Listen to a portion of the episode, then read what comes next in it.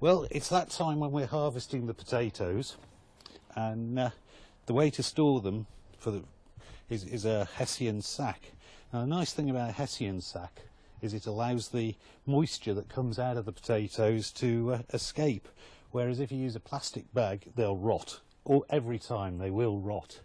Now, we're just popping them into the sack, but the trouble is, there's always the chance that a little slug has managed to hide in one of the potatoes. There's a tiny hole somewhere you've missed, and inside is a slug waiting to come out and feast on your spuds.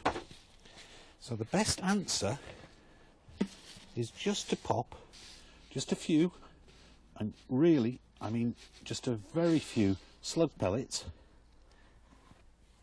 into the sack with the potatoes, and they they will do two things. One is they'll kill any slugs that eat them, but they also attract the slug. The slug thinks they're tastier than uh, the potato, so it comes out, eats those, and dies, and leaves your potatoes okay. Now, there's no need to worry about uh, animals or health because you're using them externally, they're not actually going into the potato, and there's no danger to any wildlife from using the slug pellet all you're doing is keeping your potatoes nice and safe.